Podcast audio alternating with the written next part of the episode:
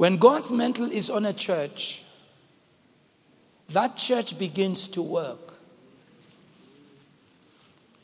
And God wants a church like that. In the words of Jesus, it's a prevailing church. As he said in Matthew 16, 18, I say unto you, thou art Peter, and upon this rock I will build my church, and the gates of hell shall not prevail against it. Gates speak of access. Gates control what comes in, what goes out, and gates keep what's on the inside on the inside and what's on the outside on the outside. Cities of old had walls built around them. And if you wanted to access the city like we do through the border gates, you had to go through the gate. And at the gate in that area, at the gate, that's where we are told there was a lot of trading that happened. But not only was there trading, the people who were like the, your local council that controlled the affairs of the city, that's where their sittings would be for their meetings, the executive meetings and manco meetings. That's where the elders of the city would sit to decide the destiny of the city the direction of what must happen, and to also determine what the city is for.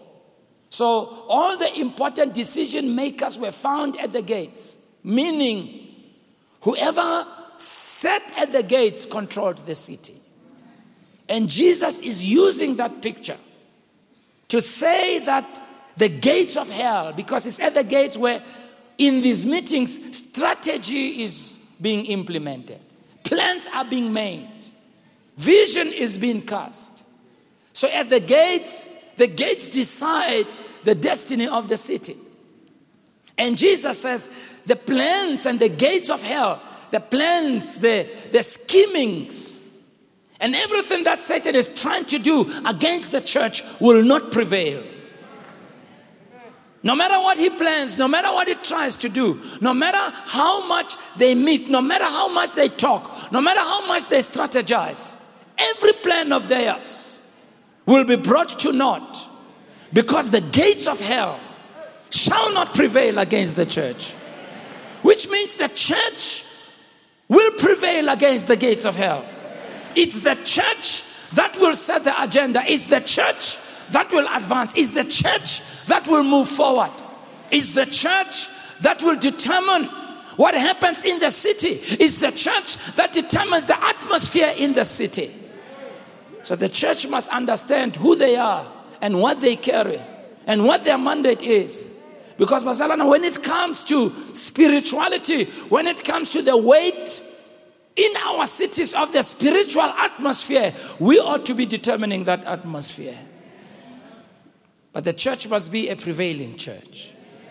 And so Jesus uses that church to show, as we were saying, that he wants healthy, growing churches. He wants churches that will embrace the mantle of God.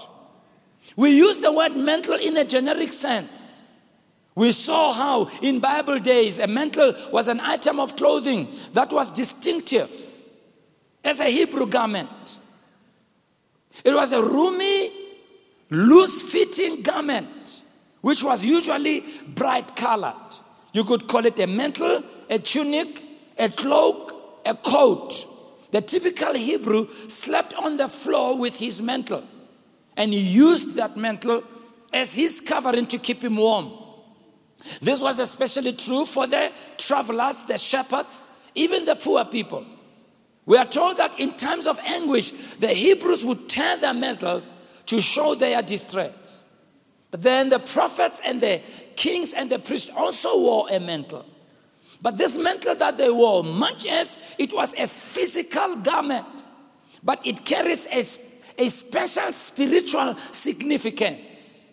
In the case of prophets, this mantle symbolized and represented and signified God's divine enablement in the person's life to fulfill God's calling. Because God will never call you without equipping you. God will never send you to fulfill a task without empowering you with the necessary anointing to fulfill the task. Can I hear an amen? And when the mantle comes on you, it signifies a change of season. It also signifies a stepping into a different level of authority. It says, whatever you are being set aside for, you are being equipped to fulfill it. That's what Elisha understood. When Elijah took his mantle and threw it on him, he understood that today I changed from being a farmer. Today I move from looking after sheep and goats and plowing. I am moving into a different direction. He understood that because the mantle has come on me, my agenda changes, my focus changes, my mission changes, my vision changes. But most of all, I am being equipped to fulfill my function. And so we know that this mantle, it's a combination of God's gifting, God's divine ability, God's divine enablement, God's favor, and God's anointing for office. And when you read the Bible, you know that God's mantle falls by His grace. And it comes upon individuals, each one of you. There's a mantle of God that is your portion. Ah, I don't hear the amens. Mantles come upon individuals, they come upon organizations, they come upon churches, they come upon families, they come upon cities, they come upon nations, they come upon leadership. They come upon the fivefold ministry. They come upon business people. They come upon people in health. All of us have a mantle. As I look at you today, I know I'm looking at people who carry a mantle. So, by the grace of God, when the mantle falls on you, like we see, it was a roomy garment.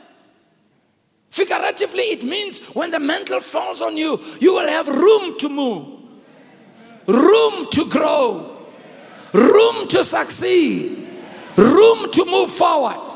In the case of the church, the church will work, it will be a prevailing church. And anything that seeks to restrict you cannot hold you back. When a mantle falls on people, even those that society had set aside and had called useless, rise up to a different level. Even those who were filled with fear, those who thought they can't do it, when the mantle falls on them, they become different. When they saw Peter and John operating in the mental. they said, We observe that these guys are uneducated men, but we cannot withstand the wisdom with which they speak. I see God's mental falling on your life. And the mental, when it falls on you, you have room to grow. You have enough grace upon your life to fulfill your God given vision. And you are able to go further. And this is why I'm talking about the mantle of a growing church. Because when a church has a mantle on it, it has certain things, certain abilities that God does upon them. When you read the book of Revelations, you note that the letters that Jesus wrote to the different churches and to the different heads of churches, which he addressed to the seven churches, each letter carries a distinct, unique message. Why? Because each church is distinct and unique. Each church carries a certain grace, like you are distinct and unique. And this is why, Barcelona, it is very exciting to see God work in a church. There are churches, God gives us a certain grace. You know, I was in Tata last week, Barcelona, and I was so excited to be with my dear friend, Pastor Don Phillips and Nomsa, his wife Nomsa Phillips, who have been used of God. I know him back then. I know them back then when they were associate pastors under, under Pastor Marias. And they were leading this church and they were there as associate pastors. And I was invited by Pastor Marias to preach at the church. So I preached at the church and I got to meet Pastor Don and we became dear friends. The church was handed over to him. And he believed he can do it, like many of you believe you can do it. He didn't think he had what it takes. And he started leading this church. And a few years ago, they went on a campaign to build a building, a big church. And everything that could go wrong went wrong. Listen to me, Mzalwana. Never despair when things go wrong. Are you, are you hearing what I'm saying? Are you listening to me, my dear? Are you listening? Never despair when things go wrong. Never ever jump to conclusions. You know why? Because if God assigns you, if God puts a mantle on you, it's just a matter of time. You will get there one day. So I was so excited last week to be preaching at this church. I was there from Friday till Sunday. And I mean, every service was just, just incredible. I just want to show you, Bazalana, the beautiful building they've built Komtata. Right in Tata. In a place where people say you can't build anything. It's six, 6,000 people, this church. It's a big building. Look at that, Bazalan. Look. Oh, come on, Bazalan. These are real pictures. These are real, these are real images. Look at that. That's the church right there. It's standing there right in Mthatha. And uh, my friend Don Phillips is running this church. And I was preaching in this church. And the power of God. Look at it inside. This is from the balcony. Inside, I went and took the pictures. Look at that. Look at that. Oh, Shaba Yaba. Ay! Ay, Sagala Mazambane. I took that picture myself. There's Pastor Don. Look at this church, Pastor Come on, give the Lord a big hand. Come on, give me a big hand.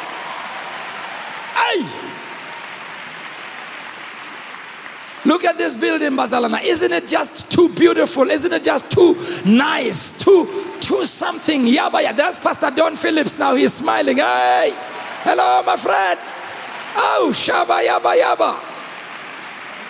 That's his son there. When they went to Mthatha and they started leading, they told him it can't be done. Mthatha, hey, Lali. Is Lali. This building has cost them almost 170 something million rands. Yeah, yeah. They, they, they, have, they have a screen like this. One screen behind the pulpit, it costs 8 million rands. Listen, Bazalon. And all of it has been paid cash.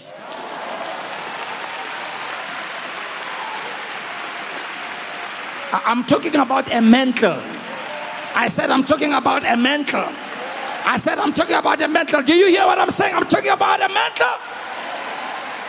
They told you it can't be done. They told you you don't have the right personality. They told you you don't have enough education. They told you you don't have enough connections. But God will be able to do it through you. Yeah. Yeah. And so you see these churches all over our country. No matter where they are, building buildings. Oh, building buildings. Na say lalini, building buildings. Because of the mantle. I'm going to show you a few things about this mantle that rests upon churches. Several things that characterize these churches.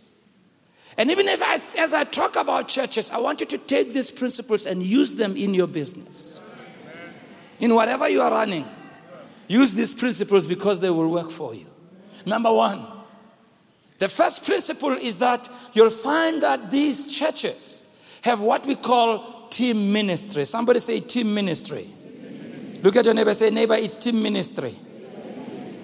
Look at your other neighbor, say, neighbor, it's team ministry. Team ministry. Look at Ecclesiastes chapter 4, verse 9. Ecclesiastes 4 9. It says in the New King James Bible, two are better than one because they have a good reward for their labor. Please listen carefully. There is no big enterprise, no big achievement that can ever be realized by one person alone. God will always choose a leader, the lead person. That's not an issue. But for us to be able to do much, we have to work as a team. And churches that don't learn to leverage the giftings and the abilities among themselves will always fall short of doing what they should be doing. I was giving an example. Cameron, I see this young guy here who's operating this, what am I call it? This thing by it's a Jeep, ne? It's not Jeep Cherokee, it's just a Jeep. What he's handling there. This young man came, started working in a church and volunteering in the in the AV department started operating some cameras and learning a few things. And then he started learning how to operate this thing. This thing is very complex to operate, Bazalana. You must know what you're doing. And he volunteered his time. And as we speak now, he is in a very reputable uh, television company. And he's working at a very high level. I won't say. And not, not many people can do this. But you see, Bazalada, he is using his time. I'm just using him as an example. And his skill for me to be able to preach. Do you, do you understand what I'm saying to say? Yeah, yeah so I, I can't do that. I don't know how to do that. But I don't need to know how to do that. Because I, I have a team member. That's why in our church we have people in ushering, counseling. We've got people in the in uh, helping us with the parking, people with the people at the sound desk there. We have the wonderful musicians who will lead us in powerful worship and praise today. Eh? Huh?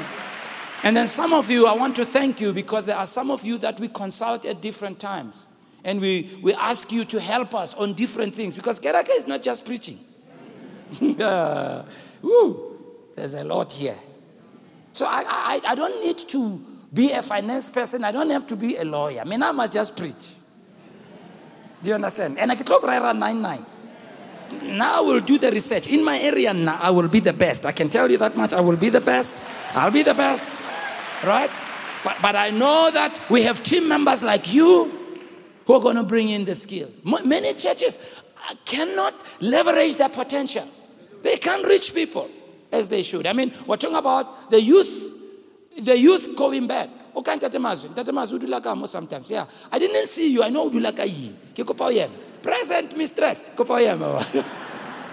yeah, take off the mask, Bazara. Yes, this man. Bazara, can I just tell you something about mask? Let me tell you something about. The, I, I always tell him, I don't understand how he serves in that church because we grew up together in the things of faith. 1979, uh, we were in the same prayer meeting that I was leading, and he was a member of, and he's a friend. I mean, he's a, he's a, he's a colleague. I mean, he, you know, and, and about I mean, you know. You understand what I mean? And, and this man has been so humble, serving in our church with his family. And, and I've never, I've never, for me, I've never, I've never understood his, his heart. I, I appreciate it. But he has a heart that is kitaring, rare, yajiwa. You know what I'm saying? And here he's serving for us in the youth department. At some point, we were neighbors, level on the same street. His kids, my kids, but he's a team member. Are you understanding what I'm saying? God bless you, Tatemas. I know don't chika after this. As rips umopelai, oitsewa di maskitsen. Kupa ya emelwen, ne uskanchapa. Ema ema ema makwena, ema ema ema ema. Kopantsha mask le wena ba go bona. Ke ausmako wena that's the wife. Ne re le ko youth alive le yena but she was my junior always okay? Le mleleng she was always my junior. Bless your ribs yeah. Give them a big hand bazalana but but you see bazalana no church and, and, and leaders who don't realize the wealth of people God brings to your church and you try to be everything and you do things substandard you will never be able to have a prevailing church. Are you understand what I'm saying? All of you, Barcelona, you are people who bring a lot of worth and a lot of value. There are some of you who are unable to serve because of your schedule. Some of you because you know you're at that age where you are raising children, you don't have much time. I understand that. I understand that. But even your presence in church, yeah, and just the hallelujah, my brother. How I love that one, you know. Yeah, yeah. Uh, last week I was, where was I? I was somewhere. I think in the Eastern Cape, somebody asked me, Where's that lady in your church who always goes, Hallelujah? She's in another branch now, but she's still here. Yeah, she's still here. And I thought, even just that hallelujah. Are you understanding what I'm saying? Come on, look at your neighbor and say, You must learn to pick up the hallelujah, Luena. Yeah, yeah. Those of you who are leading companies or leading churches, please remember it takes all of us. There'll always be a leader in the group. But God brings people with ability and skill to help us move on. This place flooded on Friday. There was a flood in here. The water was, I don't know how far, but it was really bad. Really, really bad. You know, we don't know what has happened to the, to the uh, infrastructure around here, but this whole place was flooded. And then the insurance company came, and people came, and, and so on. And most of all, our volunteers came. There are people who slept here Friday night, Bazalwana. They were here yesterday. Till late, Lima Bishop, they were here. Bansa Ditulo, Bayeta, all this. You can see the carpet is not 100%. You can see Ejwang. But they were doing all this for you and me to have a service today. Isn't that amazing? Isn't that amazing? And that's why we appreciate them so. But can I say something? I don't know. Skelan chikang ne? Eka councillor skelan chikang ne? Ngiyafika enhlizweni yami.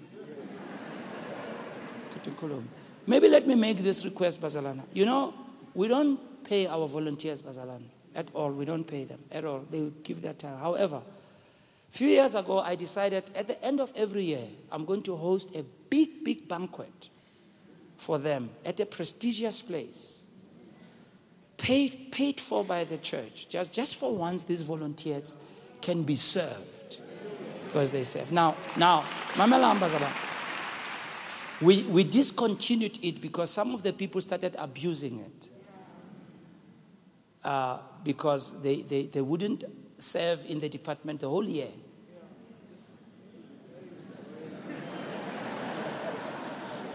But then on the eve of the banquet, they start serving. And it was difficult because we said, no, we want people who have been serving. We're not discriminating, but Rakop. It would be hard even when their department heads Baba Buella. So it ended up being something that, you know, next You know, I don't know what Waruna why you start something good. Bakala bakala skurukur. La seba skurukur. La seba skurukur. A ke tsebe ka sekgowa ke eng ke skurukuru ba qala sikurukuru you know people ba tletse sikurukuru you know and, and i stopped it. But can i be honest with you? Can i be honest with you? Mama kud can i be honest with you mama kud doesn't give it to mama kud because mama kud serves us so well this lady. I mean mama kud i don't know. Eh, mama. We love you. She always serves us. She bakes us some scones and everything. Our, there's, there's visitors who come here, they come for the scones. Well. Mama kudu they say discount tsa mama kudu ne ke reng mama? Wa bona ke lebetse yanong? Oh and then i was saying i've not been happy about having discontinued that program. We want to bring it back this year but ke a kopa ne? The department heads. And le ba sa serving ke kopa ne?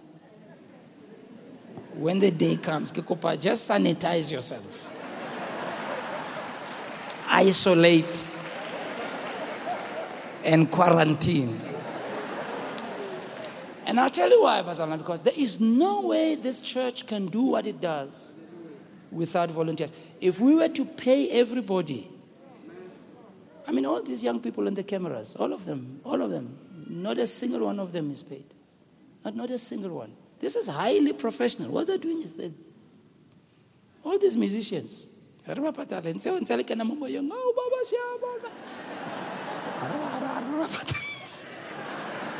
we only have a few anchor people that are paid. What am I trying to say? Many churches are limited in doing what they should do because they don't understand teamwork. We've understood teamwork even in our among us as preachers. The, we, we, our preaching styles are not the same. Our focus is not the same. On the board, we have people on our council who are administrative people, some are financial people, we've got legal people. Some people, they are nice people. So when we have problems to resolve, we can't send them. They are too nice. When you have to send them to go and resolve something, they end up coming back to convince you how you've wronged the others. I said, No, no, comrade, no. No, you must go and present a case. But you see, it takes all of us to make the world go round. Amen. Tell your neighbor you are needed too. Number two, these churches, secondly, have a sense of mission. A sense of mission. Luke chapter 9, verse 10. When you read what Jesus said about his life, note what he says there in Luke chapter 9, verse 10. I mean, verse Luke chapter 19. Did I say, what did I say? Ask is Luke chapter 19, verse 10. Listen what it says. Jesus says, there, verse 10, For the Son of Man has come to seek and to save that which is lost. This is when Jesus went to the house of Zacchaeus, who was a tax collector. And because of the reputation of tax collectors, he was ostracized by his community. Nobody wanted to have anything to do with him. But Jesus, God being who He is, God's not going to buy into the prejudice of people around your life. And so Jesus one day decided to go to the house of Zacchaeus because you see, Basalan, we look at people and observe what they do on the outside. What we don't know is the inward commitments and the inward conversations they're having with God. What you don't know is what they do behind closed doors. Because they may come out here and do all kinds of things. And we may judge them on that basis. And that is why God is the only true judge. God is the only true judge. So Jesus decides to go to the house of Zacchaeus. And his disciples were not impressed with him. Because at the time, tax collectors didn't have a good reputation among people. They used to survive through bribery, extortion, they used to really, really mistreat people. And worst of all, even if Zacchaeus was a Jew, he was working for the Roman government. And politically, it's almost like here's this guy who's working for the oppressor. And they are coming to take our taxes. So they didn't like him. But see, God, God, God doesn't buy into those kind of things for us. He sees people's hearts. That's why sometimes it's strange when you hear somebody saying, or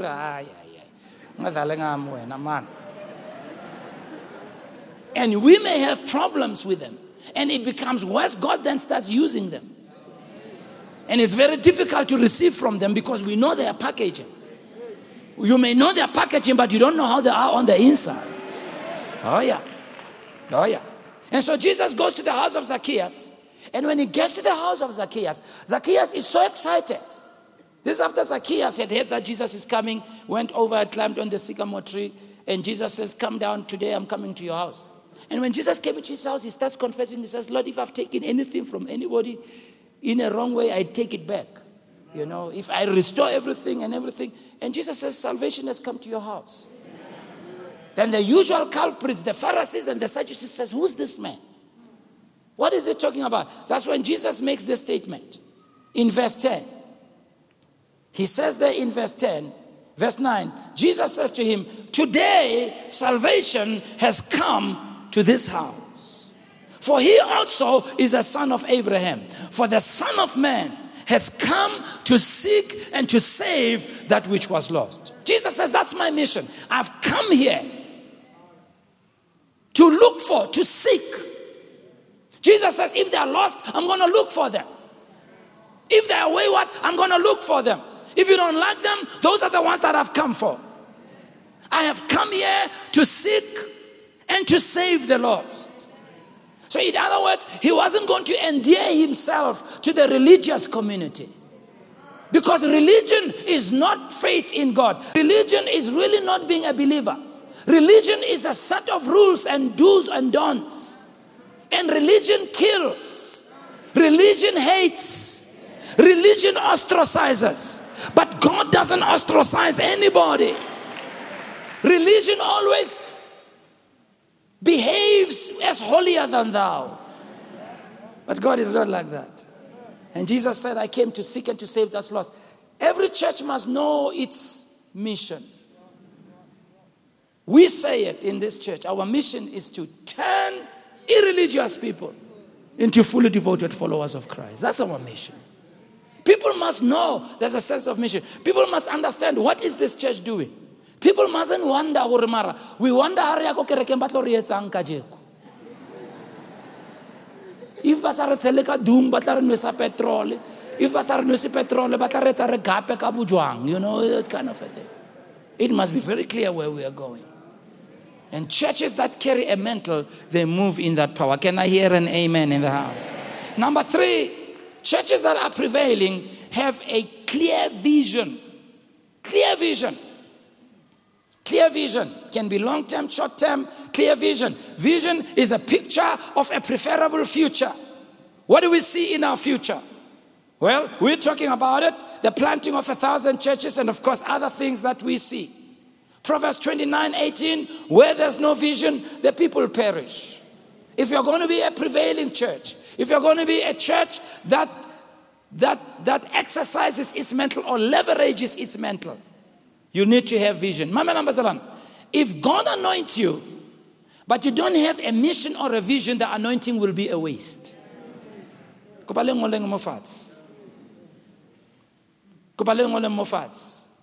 And go with me to Luke chapter 4. Now I'm going away from my notes, mara hayi.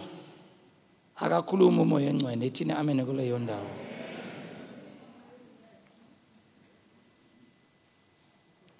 God never anoints for the sake of anointing.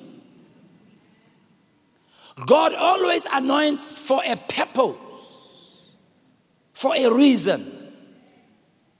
Note what Jesus says in Luke chapter 4,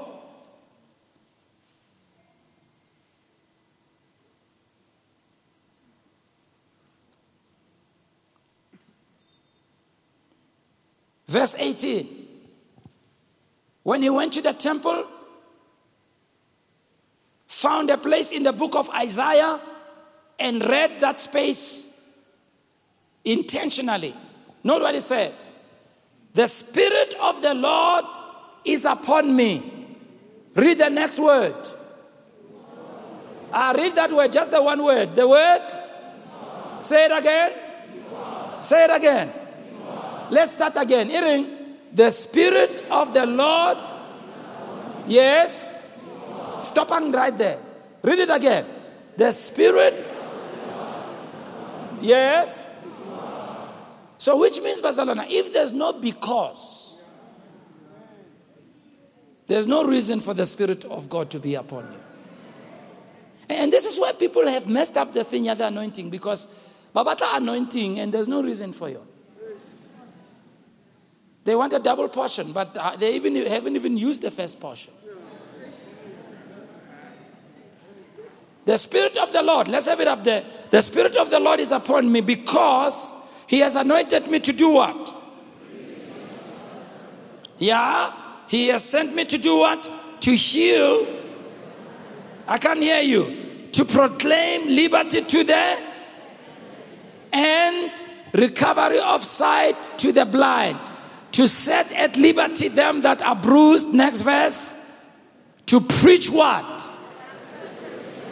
So the Spirit of the Lord is there to heal, to deliver, to set free, to enable in preaching.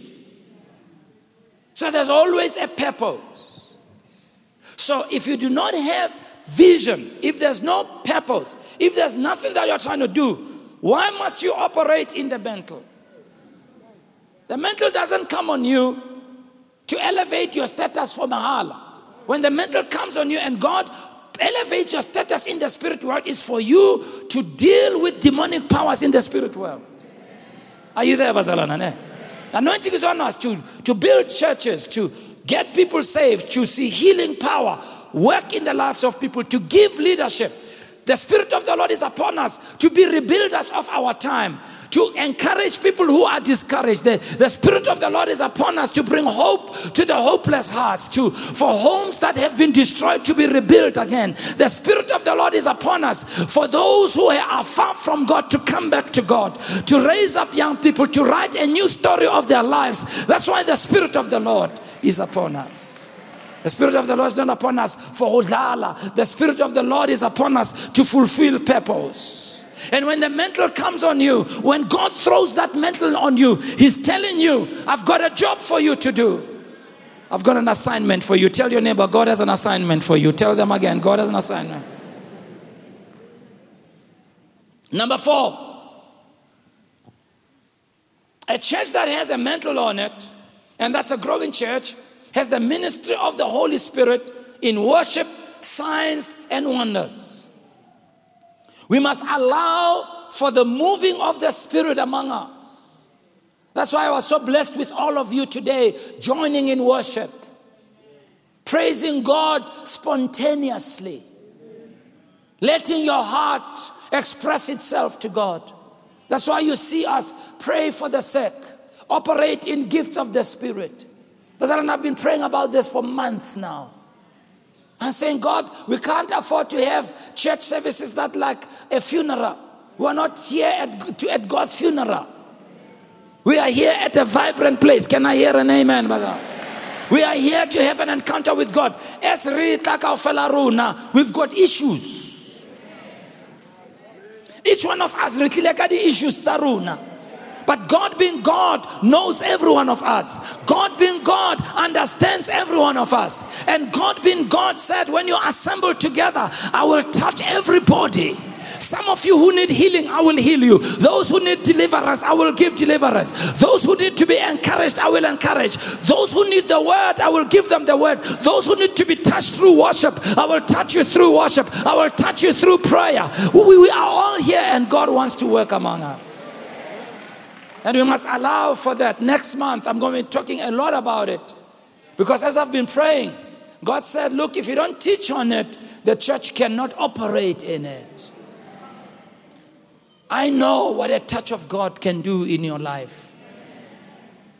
Even if you may not understand what happened, how it happened, but you know that it has happened.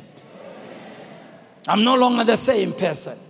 I know there's a burden that was broken. I know there's a yoke that was destroyed. I know that my life went to a different level. I don't know how to explain them. I know I've been in church services where the anointing of God came upon my life, and as I came up to preach, I was no longer the same preacher. There was a certain level of authority and power and productivity. I didn't have to work as hard to get results, things were working on their own. I know what it means. I was telling them, Komtata.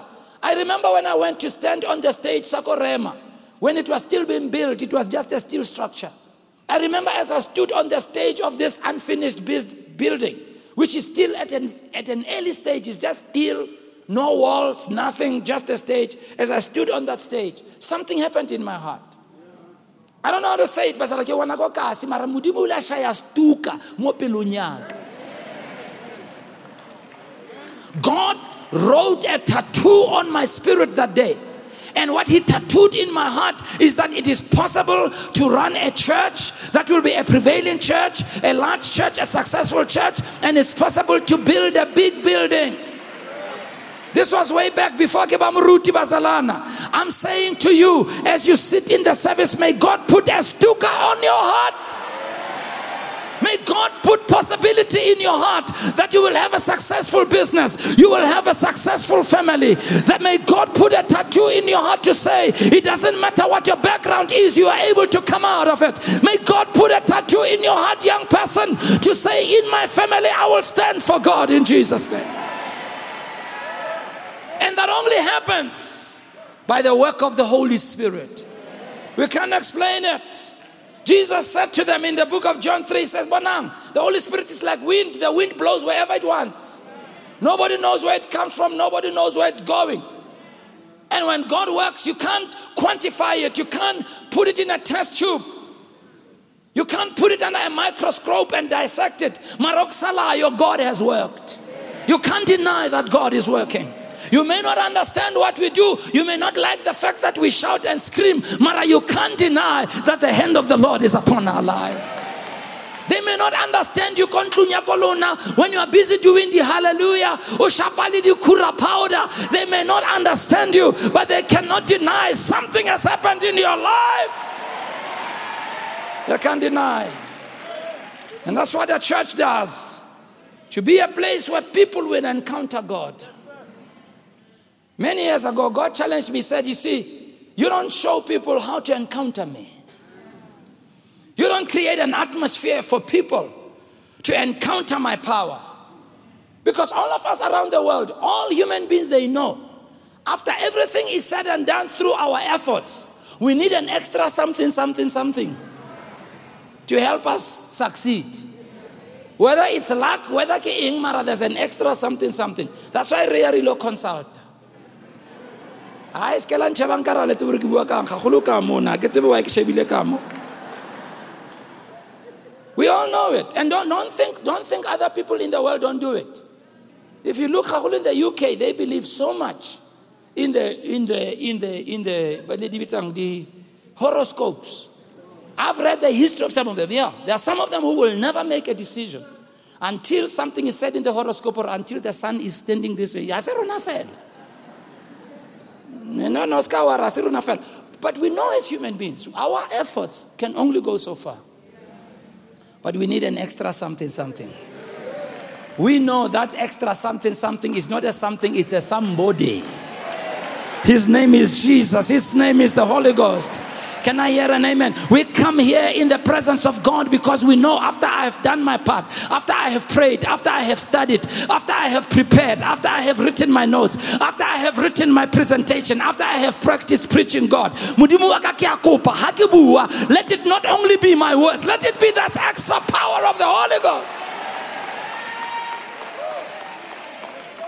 Let it change people's lives that it changed people's lives. I'm going to share with you Paul in this coming month. Paul had gone to Athens. When he came to Athens, he, he, he argued with them, he reasoned with them. And a preacher, he took them on an intellectual trip. He convinced them, but he didn't have much impact. And then he came to Corinth. I'm going to tell you some exciting things about Corinth this coming month. Corinth, an evil place. A place Yabatwalo man, you'll hear when I describe it. But God is working there. This is what excites me. God doesn't care how bad you are, as long as you're open to His grace, as long as you allow Him to change your life. And when Paul came to Corinth, he changed his strategy. So, when I came to you preaching the gospel, I didn't come with the words of men's wisdom. He says, I came in demonstration of the Spirit and of power so that your faith should not rest in the wisdom of men, but your faith should rest in the power of God. He understood that preaching alone is good, but let people have an encounter with God.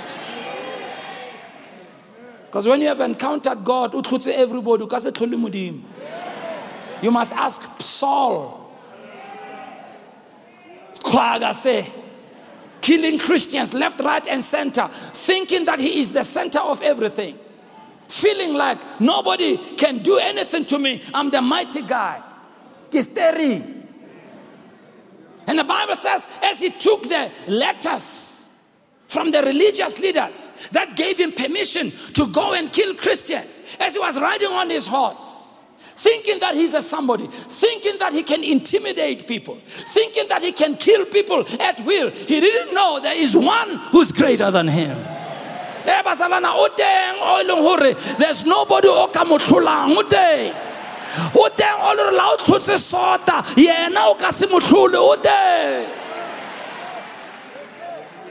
and what God did and I love it when Jesus met Saul he didn't do it in a nice way because what's about? In the world, yeah, these guys, it's strength and power that works.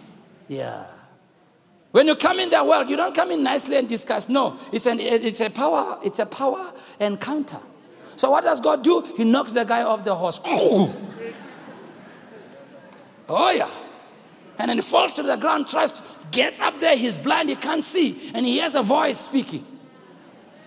That's how you deal with a guy of this kind of character. You don't, you don't become nice, you just cook the guy. So that's why Luna Raraka Jesus only nice. You know, Jesus is not always nice. He knows.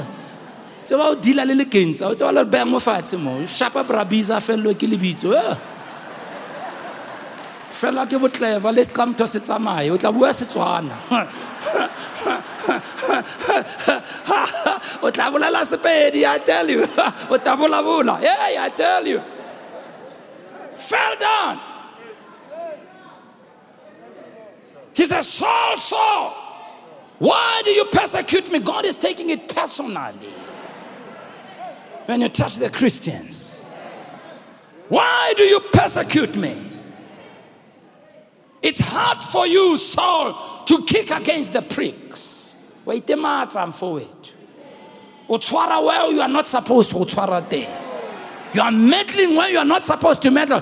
Everybody may be afraid of you, Marana. I am the one who has your life in my hands. I can bring you up, I can bring you down. And Saul is so ashamed. Go and read it. You can hear his words of surrender. First words out of his mouth Who are you, Lord?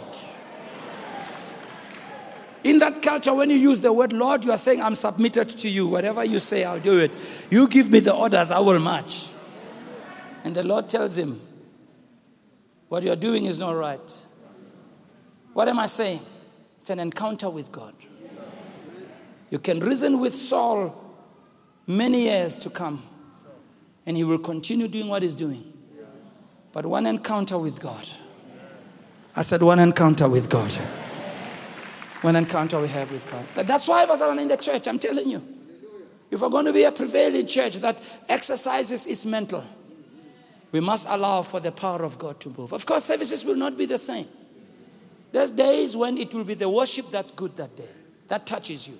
Some days it's the preaching that touches you. Some days it's somebody just going, Hallelujah, that touches you. And in conclusion, number five, number five, I'm going to skip my points and go to this one. A church that leverages its mantle, and that's a growing and a prevailing church, is the church that knows where it is graced and leverages its grace.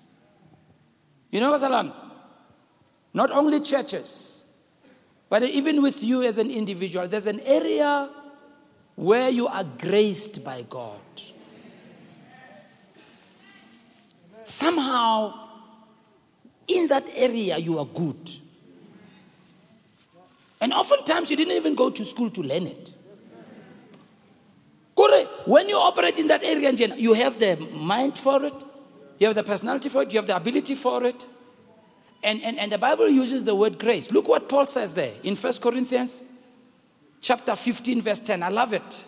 And I want to show you that. He says, But by the grace of God, I am what I am. Now, now keep my verse there.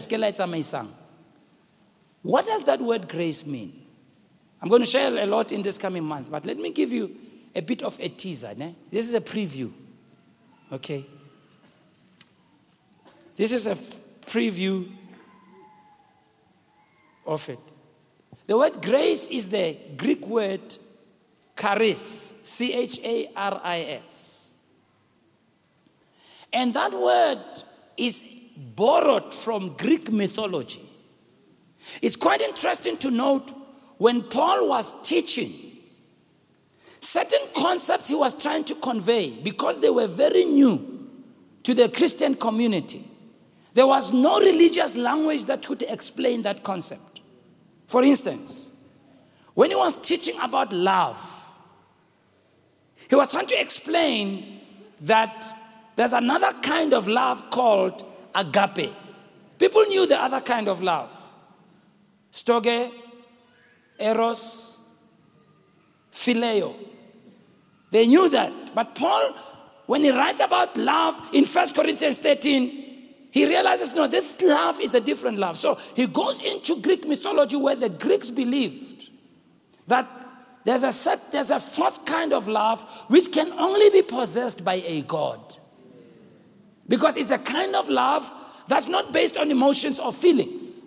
It's a kind of love that sees value in the other person and looks at them as valuable and precious, and human beings can do that. So they called it agape. So when Paul was teaching about the love of God that's shed in our hearts, he uses the word agape. So he borrowed it from Greek mythology and imported it into the Christian language. The same applies to the word grace. It's time to explain this concept of grace. In Greek mythology, they believe that grace is when a God touched you. When grace touched you. And when these gods touched you, it became an empowering touch. It became an empowering presence that transformed you and gave you abilities that you previously did not have. So, after encountering this touch from these gods, you were able to do things that you couldn't do before. So, charis is a touch of the gods resulting in favor or grace, an empowering touch, an empowering presence, and always demonstrating itself with visible manifestations. In other words, once you have been touched like that, you so change that you start being fruitful and productive in ways that are visible. And people babona or no, siyamazi lo. Mara kanja. Kanja. And Paul uses this word grace, and when you study it, it has several tributaries. There are levels of grace. There's great grace, and, and there's more grace, and there's levels of grace. Grace number two is visible. You can see it. You can tell that this person is no longer the same.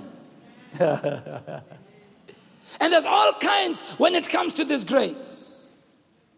So, grace to them in Greek mythology, it was like a magical touch that is demonstrated by supernatural abilities. Go back to my verse. So, Paul is saying, Mamela, I know who I was.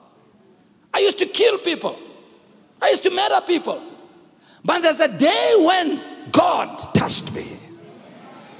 And when God touched me, He lavished upon me a mantle and He put upon me grace. So He says, by the grace of God, I am what I am. What is He saying? He says, when you see me doing what I'm doing, it's really because I got a touch from God. By the grace of God, I am what I am. But then he continues. He says, His grace, which was bestowed upon me, was not in vain when god gave me his grace i didn't act like there's no grace on my life mara i made sure that i use this grace. How paul? He says it, it, it was not in vain. He says but i labored more abundantly than them all. Here it is. If god puts a grace on you to plant churches Paul says, when I discovered that I have that grace, I started planting more churches. He says, when it comes to church planting, I labored more than them all. I outdid them, I outclassed them. I bear more fruit in my area of grace. But then I could are but not I. but the grace of God on the inside of me. What am I saying? Some of you, if you are to look into your life, there's a grace on your life. Sometimes I wonder how many people know that there's a grace on their lives. None of you came into the world empty handed. None of you is a useless nobody. In that section there, somebody there struggling with that. None of you is a useless nobody. You don't need to walk with your head down. You don't need to feel like you are a nobody, even if your family tells you so. Even if society treats you like that. Even though your teachers told you so. There's nobody in this world who comes into this world empty handed. There's a grace upon your life. I said, There's a grace upon your life. In the foyer, I said, There's a grace upon your lives in there. There's a grace upon your life. And if you can be able to note where your grace is, you know why I lead prayer so much? Because when I look back, like what you said, Mruti Mukhadi, oftentimes it's not it's not about asking when it will happen or asking too many questions. Just continue doing what you're doing. 1979, when I got filled with the Holy Spirit, we started praying. We were praying anyhow during the week, but I started a prayer meeting then. There was nothing spectacular. There was no angel that led me. There was no tunda. There was nothing spectacular. We just went to a prayer meeting because we wanted to pray. But as this prayer meeting started, I started praying for people to be filled with the Holy Spirit. I prayed for Spiwe Zuma, got filled with the Holy Spirit. I prayed for the late Jerry Lichela, he got filled with the Holy Spirit. I prayed for uh, Prophet Temba Khadebe, he got filled with the Holy Spirit. I prayed for Burtikabisa Dwaba, and I can go down the list. And in a short while, we were a group of young people. Ntate Azwe was part of that group as well, the one I talked about. Nerilikai, Nerilikai, I mean, 10, 15, how many were we? 12, around 12 young people would pray from Monday to Friday, from 6 o'clock to 10 o'clock. Yeah. He used to go and catch a train. Oh, but we pray praying there. But let me ask you a question. Here I am at 1979. I was 18 years old. I'm not from Bible school. I'm not a pastor. I don't have anything teaching, no training, nothing. But here it is. Nobody voted me in. I just started leading and they started following. Namandas. But you see, that's the beauty about the grace of God. When it's on you, you are not aware. and, and, and, and, and if you are not careful, you will think it's your character because it's so easy to do those things. In the meantime, is the grace. And then I realized, carry this grace of leading prayer has been bestowed upon me. Why don't I labor more about? I wish you knew how I feel like during the week as we lead prayer on Facebook and I see 2,000 people joining from all parts of the world. I say, by goodness me. I know it's not because of the great preaching and anything. Thank God for all of that. But I know it's because of the grace. What am I saying? I hope you can see the area of your grace. I hope you can realize in business, in education, in the arts field, technical field, politics, there are people, I think, some of the politicians, now if I was to advise them, I think they must become preachers. No, no, I'm telling you. They are graced to be a preacher, not to be a politician. There's a mantle on the matter. The problem is, have I born? They have misdirected it. Yeah? And God wants you to operate in your grace. Can I pray for you, Basalan? Can I pray for you? Would you raise your hands to the Lord? Even those of you who are streaming, wherever you are. Yeah, that's right, Sipat. If you want to stand, you can stand, Basil. I, I, I, I just feel that there's a, there's a grace. There's a grace. Maybe before, can you look at me for a while? You can put your hands down. Just look at me for a while. Bazalan, please understand.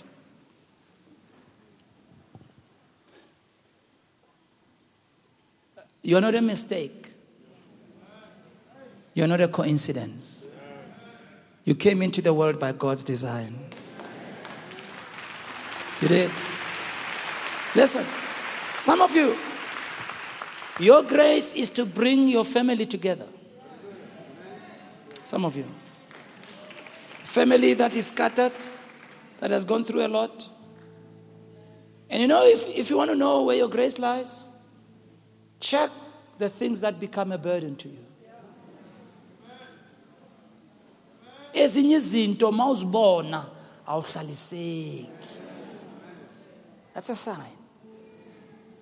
When moses saw the children of israel being mistreated in egypt he wasn't happy. He ended up intervening without invitation. If you want to know your grace You busy yourself with something that they never invited you in. Ba be Because there's a tattoo in your heart. You're not doing it because of papile. You're doing it because it flows from the inside. We tola also yetsa, even if you were not asked to. Because there's a grace. You know what my prayer is for every one of you?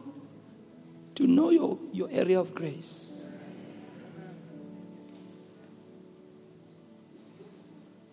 You know, I, I've talked to them Kontaskan Chap. One of the things I've wondered about Tatem Kontole Ausnora is the grace they have for their home to be a family for many. Same as my sister, my, my, my brother. Some of you, your house, your home, is a home for so many other people. Where you, you adopt children, even if they're not your blood You bring them into your home.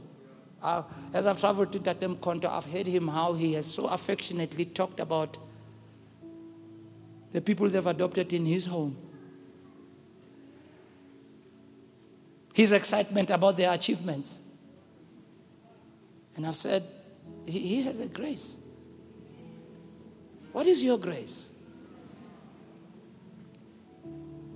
What is your grace? Barnabas in the Bible had a grace of spotting raw talent, raw ability. He was able to give them room to make mistakes when Paul, a great leader, didn't have the patience. It was Barnabas who talked to Paul to receive John Mark back. And it was the same Barnabas who spoke to the church to receive Paul into their fellowship. He had a grace, Barnabas, of spotting raw talent and nurturing someone rough around the edges. There are some leaders who don't know how to deal with somebody who is greatly gifted, they're just rough around the edges. They are just not wired to have the patience. And they can destroy all potential unawares. And they need a Barnabas in that organization. What is your grace? Some of you, your grace is finances. Whatever you touch turns to gold. You just know how to make money in the right way, by the way. Let's qualify.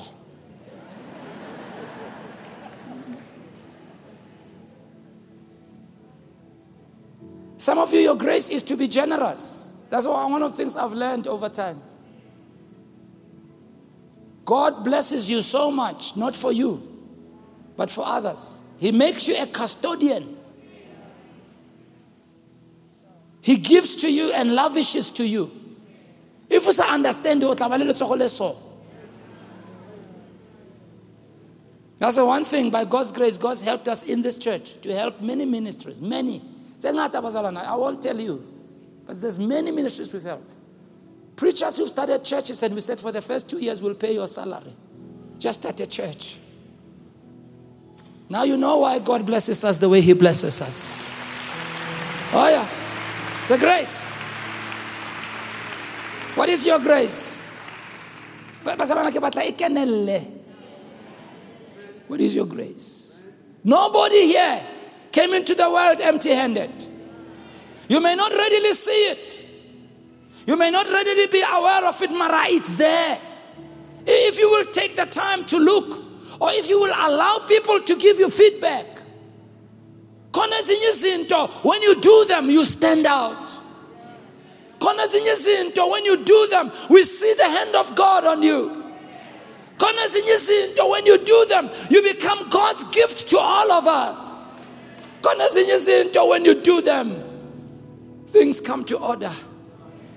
What is your grace? Do you know your grace Paul says, By the grace of God, I am what I am.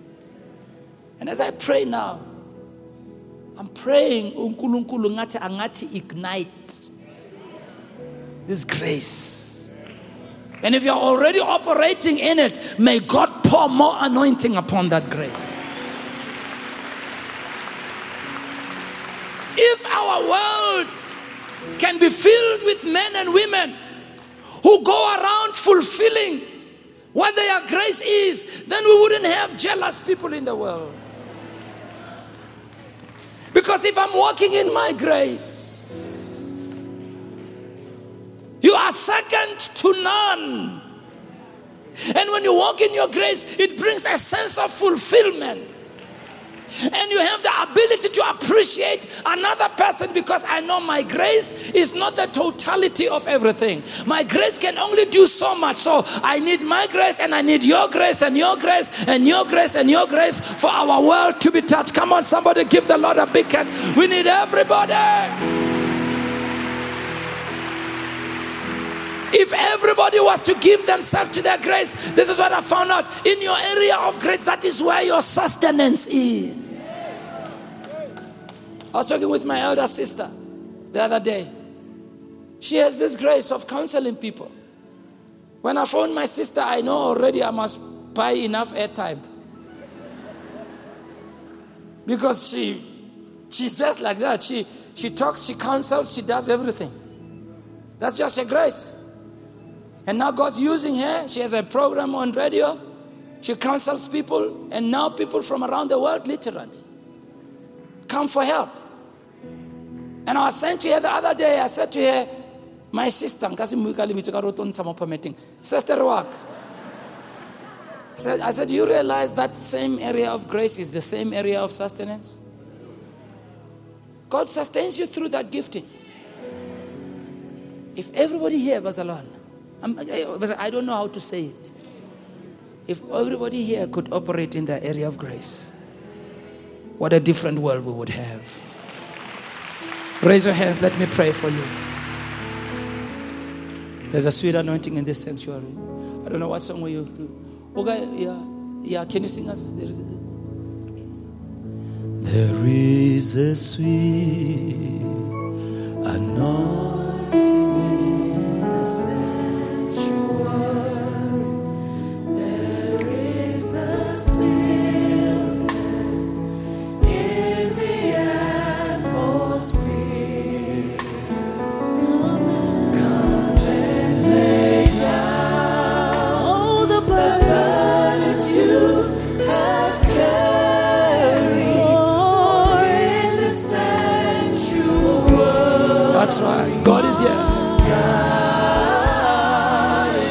Keep it right there. There is a sweet anointing. There is a sweet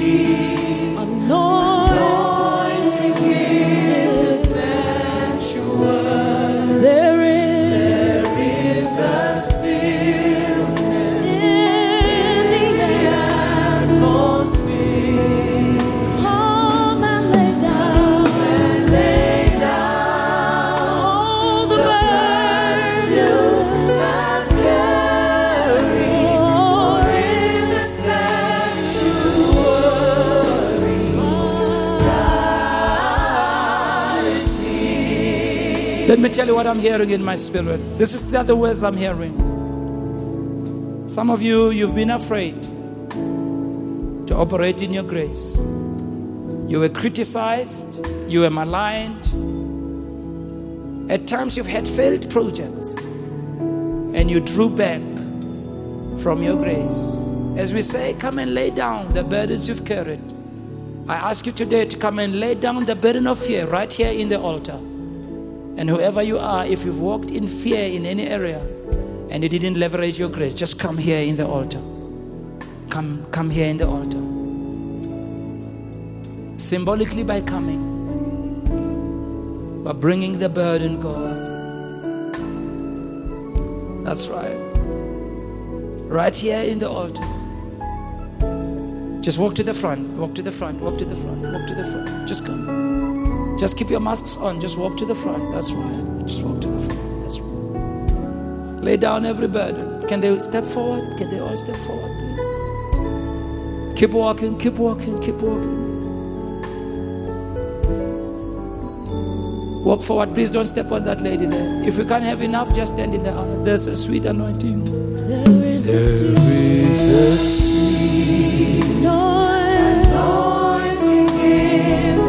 Keep walking. Keep walking. There is a still Same in the other buildings where you are. Just lay down, lay down. Come on.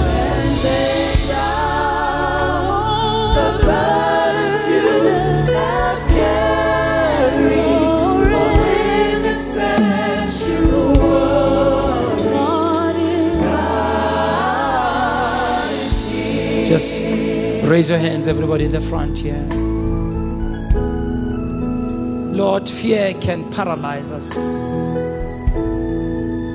Fear can immobilize us. Fear can bring hurt, pain, regret, condemnation. Fear can dig a hole for us and bury us. But today, instead of being buried by fear, we bury fear in the name of Jesus. As we stand at this altar, this is a symbolic act of laying down the fear at the altar and saying, Jesus, here I am. Let your grace be ignited in my life. Let confidence fill me again. Let boldness be my portion. In the name of Jesus, I arise today. In the name of Jesus, I lay aside every yoke. In the name of Jesus, I lay aside every weight. And in Jesus' name, I arise. I am reaching forth to that which lies before me. I am apprehending what Christ has apprehended for me. And in the name of Jesus, I receive the grace, I receive the impartation, I receive the mantle in the name of Jesus. And I am set free from the things of the past. As I leave this place today, I leave this place a different person. I leave this place as one who has been mantled by your power. Father, I pray that the anointing of the Spirit will mantle everyone right here and those who are standing in the other churches.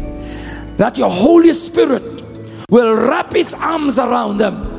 That Holy Spirit, you will fill their hearts to overflowing. I pray that today, from today, you will not give them rest, that they will be burdened, that they will carry a tattoo in their hearts to do what God has called them to do. Thank you for grace. Thank you for mercy. Thank you for impartation. In Jesus' name. And everybody shout at that, sir. Everybody shout at that, sir.